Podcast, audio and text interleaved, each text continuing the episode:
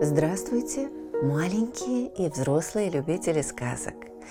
Меня зовут Наталья. Это мой помощник, кот Дремота. Мы читаем вам сказки, а вы слушайте и засыпайте. Пишите в комментариях название сказок, которые вы хотели бы услышать, ставьте лайк, жмите на колокольчик и устраивайтесь поудобнее. Сказка начинается. Владимир Адоевский. Серебряный рубль.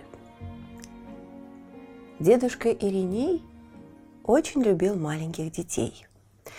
То есть таких детей, которые умны, слушают, когда им что говорят, не зевают по сторонам и не глядят в окошко, когда маменька им показывает книжку.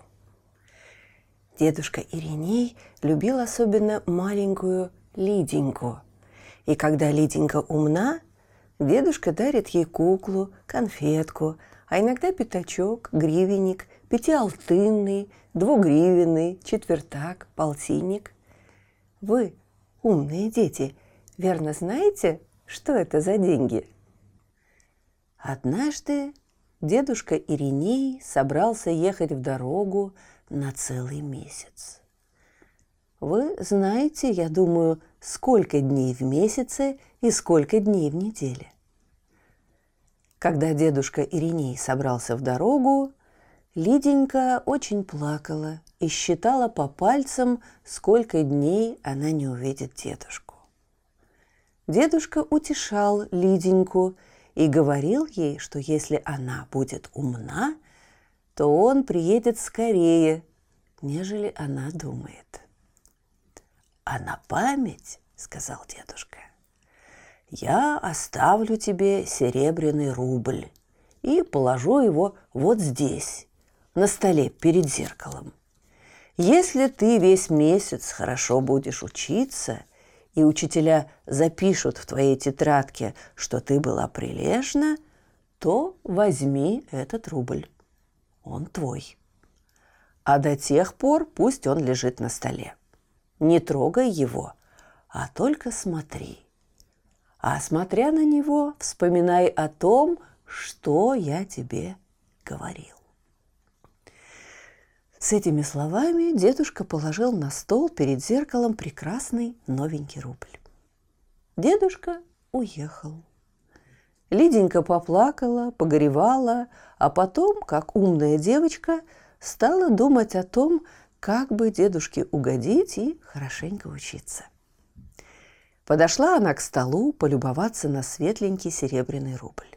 Подошла, смотрит и видит, что вместо одного рубля лежат два. «Ах, какой же дедушка добрый!» – сказала Лиденька. «Он говорил, что положит на стол только один рубль, а вместо того положил два». Долго любовалась Лиденька, смотря на свои серебряные рублики. Тогда же светило солнышко в окошко прямо на рублики, и они горели, как в окне. Надо бы на правду сказать, что Лиденька очень хорошо училась. Во время учения забывала о своих рублях, а слушала только то, что ей говорил учитель. Но когда вечером она легла в постельку, то не могла не подумать о том, что она теперь очень богата, что у нее целых два серебряных рубля. А как Лиденька прилежно училась считать, то она тотчас сочла, что у нее в двух рублях 20 гривенников. Никогда еще у нее не бывало такого богатства. Куда девать целых два рубля? Что купить на них? Тут Лиденька вспомнила, что видела она в лавке прихорошенькую куклу. Только просили за нее очень дорого. Целых полтора серебряных рубля, то есть рубль с полтиною. Да вспомнила она также, что ей понравился маленький наперсток, за который просили 40 копеек серебром. Да вспомнила еще, что она обещала бедному хромому, который сидит у церкви, целый гривенник, когда он у нее будет, за то, что Лиденька, выходя из церкви, уронила платок и не заметила этого, а бедный хроменький поднял платок и, несмотря на то, что ему ходить на костылях очень было трудно, догнал Лиденьку и отдал ей платок.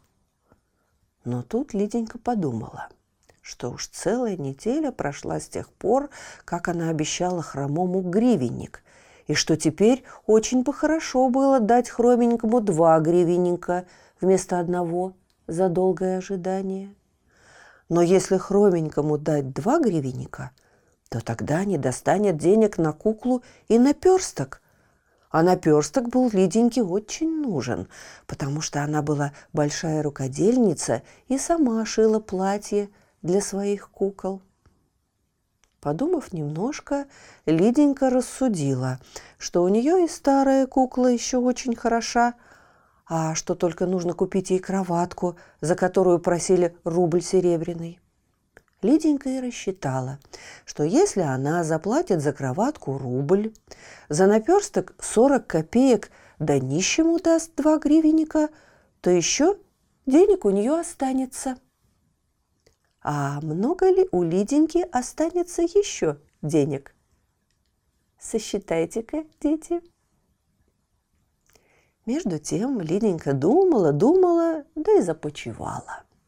И во сне ей все снилась лавка с игрушками, и казалось ей, что кукла ложилась в кроватку и приседала, благодаря Лиденьку за такую хорошенькую кроватку. И снилось ей, что наперсточек бегал по столу и сам вскакивал к ней на пальчик, и что с ним и хроменький прыгал от радости, что Лиденька дала ему два гривенника. Поутру Лиденька проснулась и стала просить горничную. «Душенька, голубушка, сходи в гостиную. Там дедушка на стол положил для меня два рубля серебряных. Они такие хорошенькие, новенькие, светленькие. Принеси мне на них полюбоваться». Дашенька послушала, пошла в гостиную и принесла оттуда рубль, который дедушка положил на столе. Лиденька взяла рубль. «Хорошо», — сказала она. «Ну, а другой-то где ж?» «Принеси и другой. Мне хочется послушать, как они звенят друг от друга».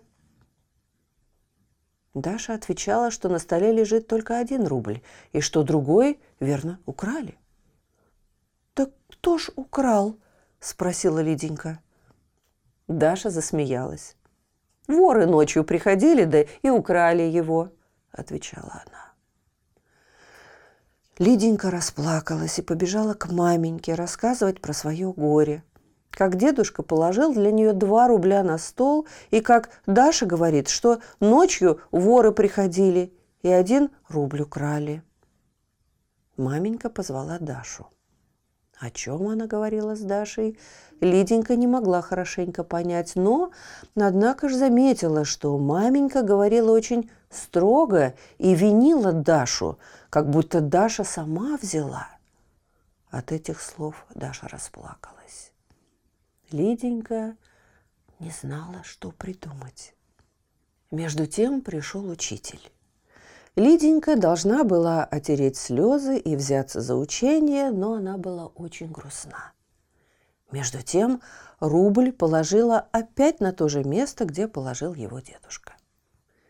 Когда кончилось учение, Лиденька печально подошла к столу, полюбоваться на свой оставшийся рублик и подумать, как растянуть его, чтобы достала его на наперсток, хроменькому и на маленькую тяжелую подушку, на которую бы можно было прикалывать работу, которая также очень нужна была для Лиденьки. Лиденька подошла к столу и вскрикнула от радости. Перед ней опять было два рублика. «Маменька! Маменька!» – закричала она. «Даша не виновата! Мои оба рублика целы!» Маменька подошла к столу. «Какая же ты глупая девочка», — сказала она. «Разве ты не видишь, что один рублик настоящий, а другой ты видишь в зеркале? Как ты видишь себя, меня и все, что есть в комнате? Ты не подумала об этом, а я тебе поверила и винила Дашу, что она украла». Лиденька снова в слезы. Побежала скорее к Даше, бросилась к ней на шею и говорила ей, «Даша, голубушка, я виновата, прости меня. Я глупая девочка, наговорила маменьке вздор и подвела тебя под гнев. Прости меня, сделай милость». С тех пор Лиденька больше не думала о рубле, а старалась прилежно учиться – когда же встречалась с Дашей, то краснела от стыда. Через месяц приехал дедушка и спросил. «А что, Лиденька, заработала ли ты рубль?» Лиденька ничего не отвечала и потупила глазки, а маменька рассказала дедушке все, что случилось с рублем. Дедушка сказал, «Ты хорошо училась и заработала свой рубль, он твой, бери его. А вот тебе и другой, который ты видела в зеркале. «Нет», — отвечала Лиденька, — «я этого рубля не стою. Я этим рублем обидела бедную Дашу». «Все равно», — отвечал дедушка, — «и этот рубль твой». Лиденька немножко подумала – «Хорошо», — сказала она, запинаясь. «Если рубль мой, то позвольте мне...» «Что?» — сказал дедушка. «Отдать его Даше», — отвечала Лиденька. Дедушка поцеловал Лиденьку, и она опрометью побежала к Даше, отдала ей рубль и попросила разменять другой чтобы отнести два гривенника бедному хромому.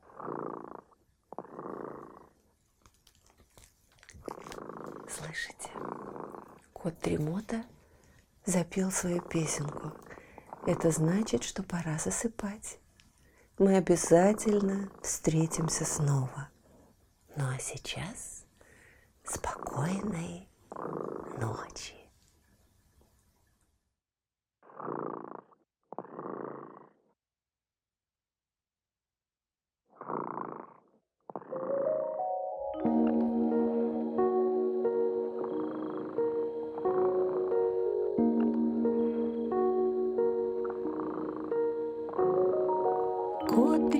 дремота сладко спит,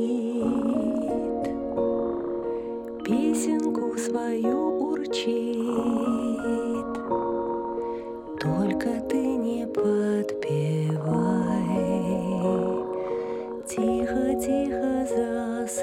вдаль